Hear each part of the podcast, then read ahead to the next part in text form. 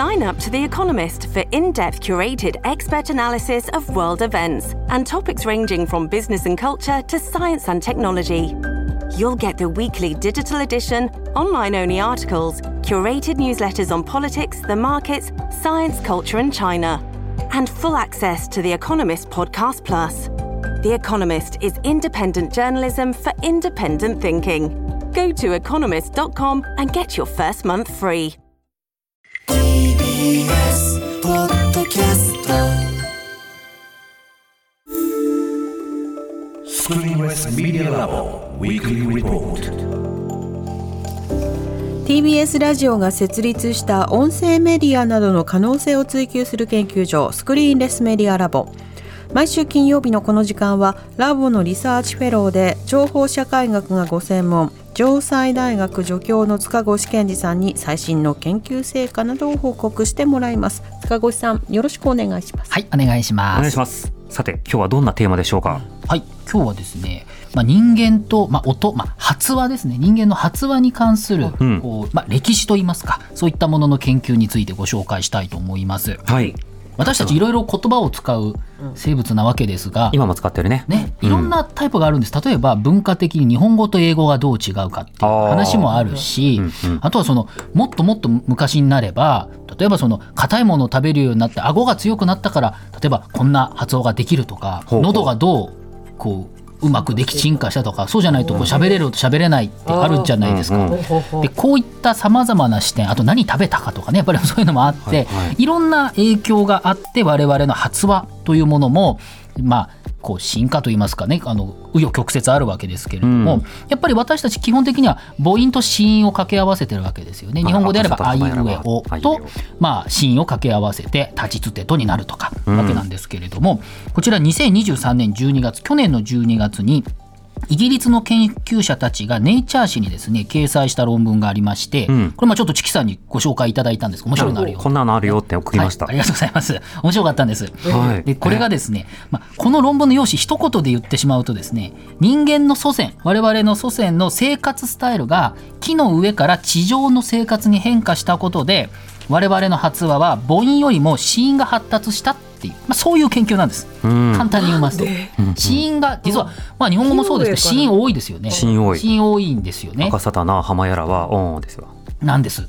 だしあの研究者この論文の人に言わせると、あのとかいろんな先行研究だと小さい頃からもう1歳とかでその言葉を認識するときに子音を大事にして子音でこう結構重要なこううんうん言葉を理解するっていうこともあるそうで、はいはい結構子音大事にしてるっていうのが、えっとこの論文から言えるんですね。うん。でこれまず論文どういうことを言ってるかっていうと、まずですね地質時代の中新世の中期から、えー後期にあたります時代、えー1600万年前からん530万年前ほど、んうんめちゃくちゃ前ですね。懐かしいなこの頃ね懐かしいですよね。結構前だな。ね、この頃に気候的な変化が起こりまして人か我々の祖先は木の上の生活樹上生活っていうんですけれども、うんここから地上生活にですねライフスタイルが変化したというわけですね。地上から地上へと。そうなんです樹上から地上へということでこの時我々その人科がどんな言語を使ってたかっていうのはですね発音に関わる組織皮膚とか筋肉っていうのは化石に残ってないんでいまいちよくわからない部分があるとい体うところですね生体のその部分がわからないわけじゃないですか。なので一方で木の上で生活する樹上生活している、えー類人猿っていうと、えーまあオランウータンがあるわけなんですね。はい。でこの人たち、まあ、この人とか オランウータンさんたち？え類人猿そのオランウータン、チンパンジーゴリラとかは地上生活前の人科と似ているということで、ん。まあ、どっかで分かれたわけですけれどもね、はいはい。でオランウータンっていうのは無声子音と有声母音、まあまあ、子音と母音今の我々の子音と母音に近いものの鳴き声をは持ってまして、うん特に子音に似た鳴き声を多く持って母音と掛け合わせていろんな複雑なことをやってくれるとうんいうことなんですね。はい。で研究者はオランウータンのさまざまな声を平地のサバンナで、えっと再生分析することで地上に降りた祖先とど,、まあ、どう違うかとかですね、まあ、それによその分析すれば祖先我々の祖先の音声的変化がどういうふうに生じたのかっていうのを探ろうということになってるんですね。うん、シミュレーシションできると。シミュレーションできる、うんちょっとなかなかわからないところもあると思うのでもうちょっと説明しますとまず研究はですねえスマトラ種とボルネオ種のオランウータン20個体から487の鳴き声を収録する。うん。で死因はですね死因にいたのはキススクイークっていうものでキスの摩擦音みたいなえっと T とか P とか K とかの音が出るみたいな。ピチピヨン。見たこれ本当シッシッとかねあの、子音じゃないですか、無声子音に似た音とグランプっていうですね、まあ、ブーブー鳴くっていう、まあ、要するに「うーうーうーと」うーとか「あ」とかですよね。おうおう母音ですよね。これ分けると。で次に平地のサバンナ。まさに地上生活に出た私たちの祖先と同じサバンナ。平地で、えー鳴き声を25メーターおきに再生してどのくらい音が聞こえるかっていうのを、えー、と分析したんですね。現代のスピーカーとかマイクを使って分析してやってみたと。でまずどっちのねこの、えっとオランウータンの母音も子音もジャングルの中、あ森の中のでは100メートルまで聞こえることが確認されている。うん。で通常周波数の低い母音の方が遠くまで届く「あー」の方が遠く届くだろうと、まあ、その音声的にはそうなんと言われているんですけれども、はい。面白い結果が出まして音125メートル以上離れていくと音は子音の方が聞き取りやすくなると。うん。シーとか。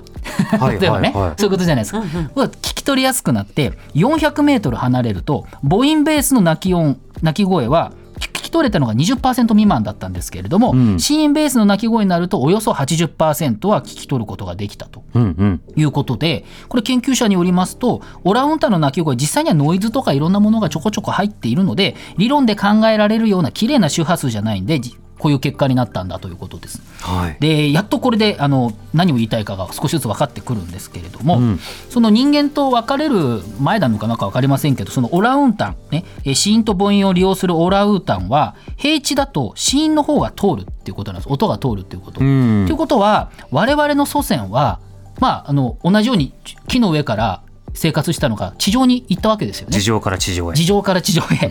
で地上に行ったらですねなんだ？子音の方が聞こえるじゃんと。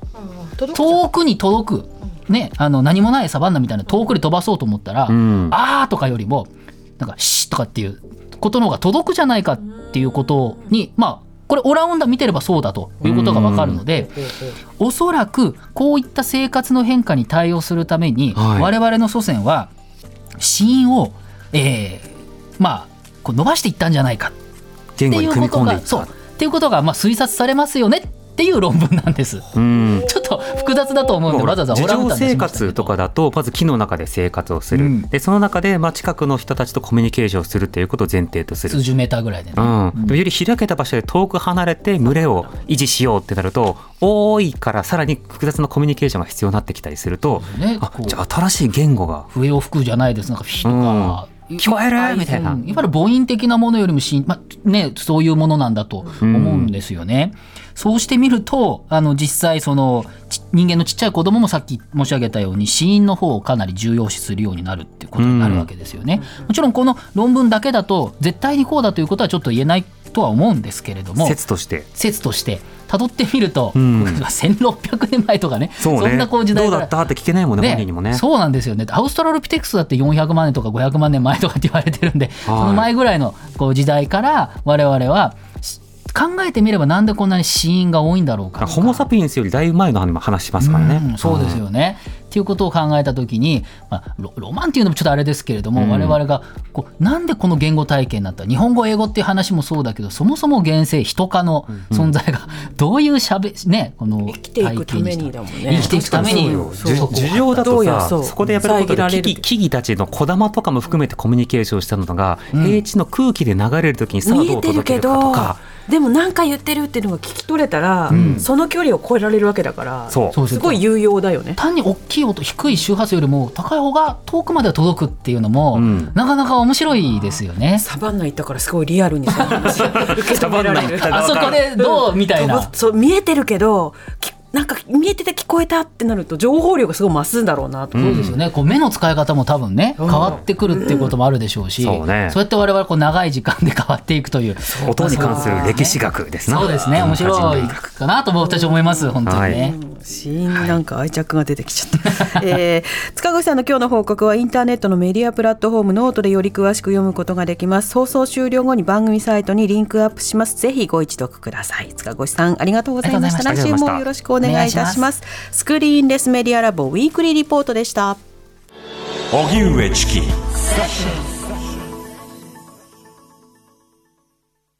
えねえモトブルって知ってる？もとぶるそうそうモトブル。もっとぶるそうそうモトブルモトブルそんな僕たちモトブルのレギュラー番組が始まりました。毎週日曜午後11時から配信スタート。歌あり涙ありの30分。ぜひお試しください